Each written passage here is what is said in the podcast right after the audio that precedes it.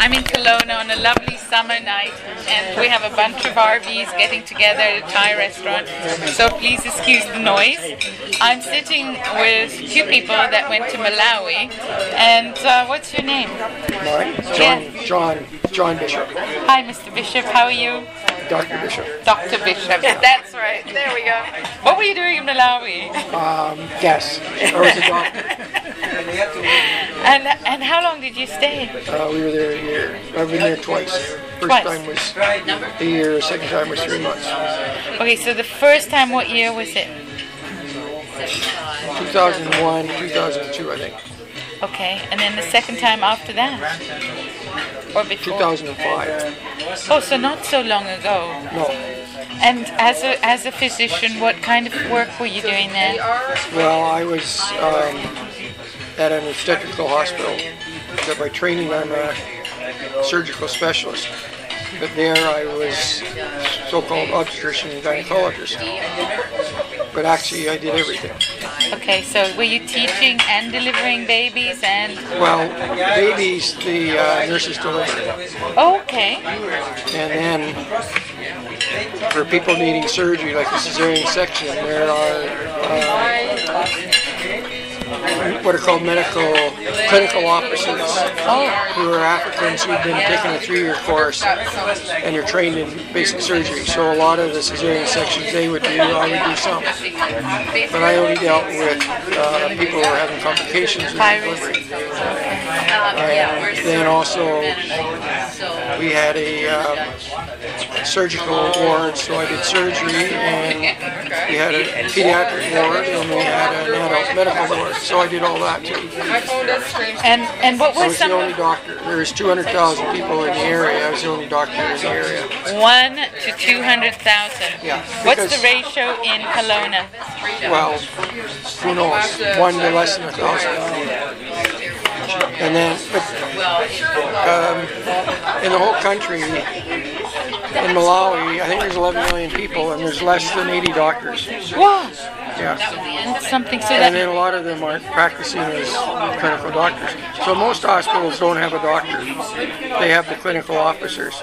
That's So- standard. So was it a very exhausting time because it sounds like you would have had to work, work, and work. Uh, it could be, but it was, as I said, there was paramedicals. There was three or four clinical officers that vary from time to time, and there was four to six medical assistants who were, who were also had a two-year course, and they would see people in clinics. Um, they didn't do surgery, so I had all these people working or working with me or or helping, and they did a lot of the work. So as a doctor, I didn't work like the doctor does here. I, you don't do normal, you know, regular deliveries there, and you spend a lot of the time looking after more or less complicated conditions, and they work after look after the day to day, and um, spend a lot of time maybe. At least I tried to with educational programs, which were probably not too successful. And because of uh, HIV/AIDS, and the VSO had a mandate to do HIV/AIDS work, I uh, tried to. Um, there's several programs related to HIV/AIDS, which I had no experience with. I, I it didn't deal with HIV/AIDS here, but I did educational seminars. Um, the hospital would not test for HIV/AIDS, even though they knew people had it. So I, Wow. so I tried to promote more awareness. Um, there's quite a few things I did. I had a program for the uh, medical officers to uh, educate them about HIV/AIDS because they were seeing patients. And actually, I used the VSO had a training program for the volunteers, so I just took that and ran them through the same thing. Oh wow. Okay. And you took along your lovely wife. What's your name? Thank you, Margaret. Margaret Bishop. Hi, Margaret. And uh, I was a nurse.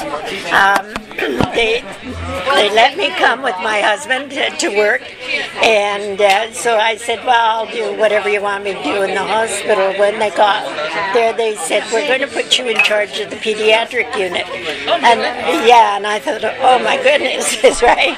I haven't done pediatrics for 30 years." anyway, it was a separate building at the hospital, uh, 27 cots, although usually they weren't all filled.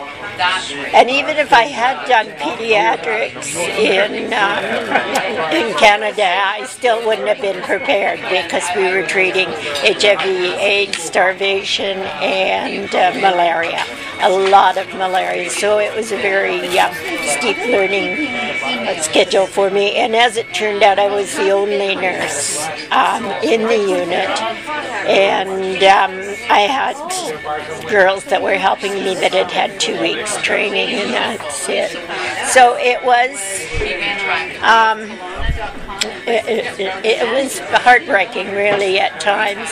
Other times, it, it, was great, and it was a wonderful experience. I learned so much. Were the people warmed Oh, yes, yeah. It's one of the nice things about Malawi is that the people like white people and are very welcoming. Yeah. We were a bit of, I think we were the big oddity. I said, now I know how a rock star feels.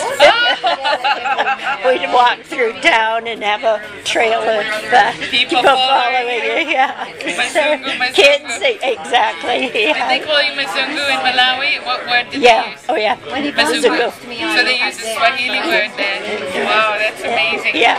So, um, yeah, we enjoyed it. Would you ever do it again? No, not for you. No. Not for a year. Short term, maybe. Short term. Capacity building kind of short term project teaching, that sort of thing. Yeah, wouldn't mind doing that short term. But uh, well, time has passed. We're not as young as we were either, and there were a lot of hardships there. It was. So it's a noisy, noisy dinner here. So I wanted to thank you for your service to CUSO VSO, and uh, it's made a difference. Thank you so much. You think it's working?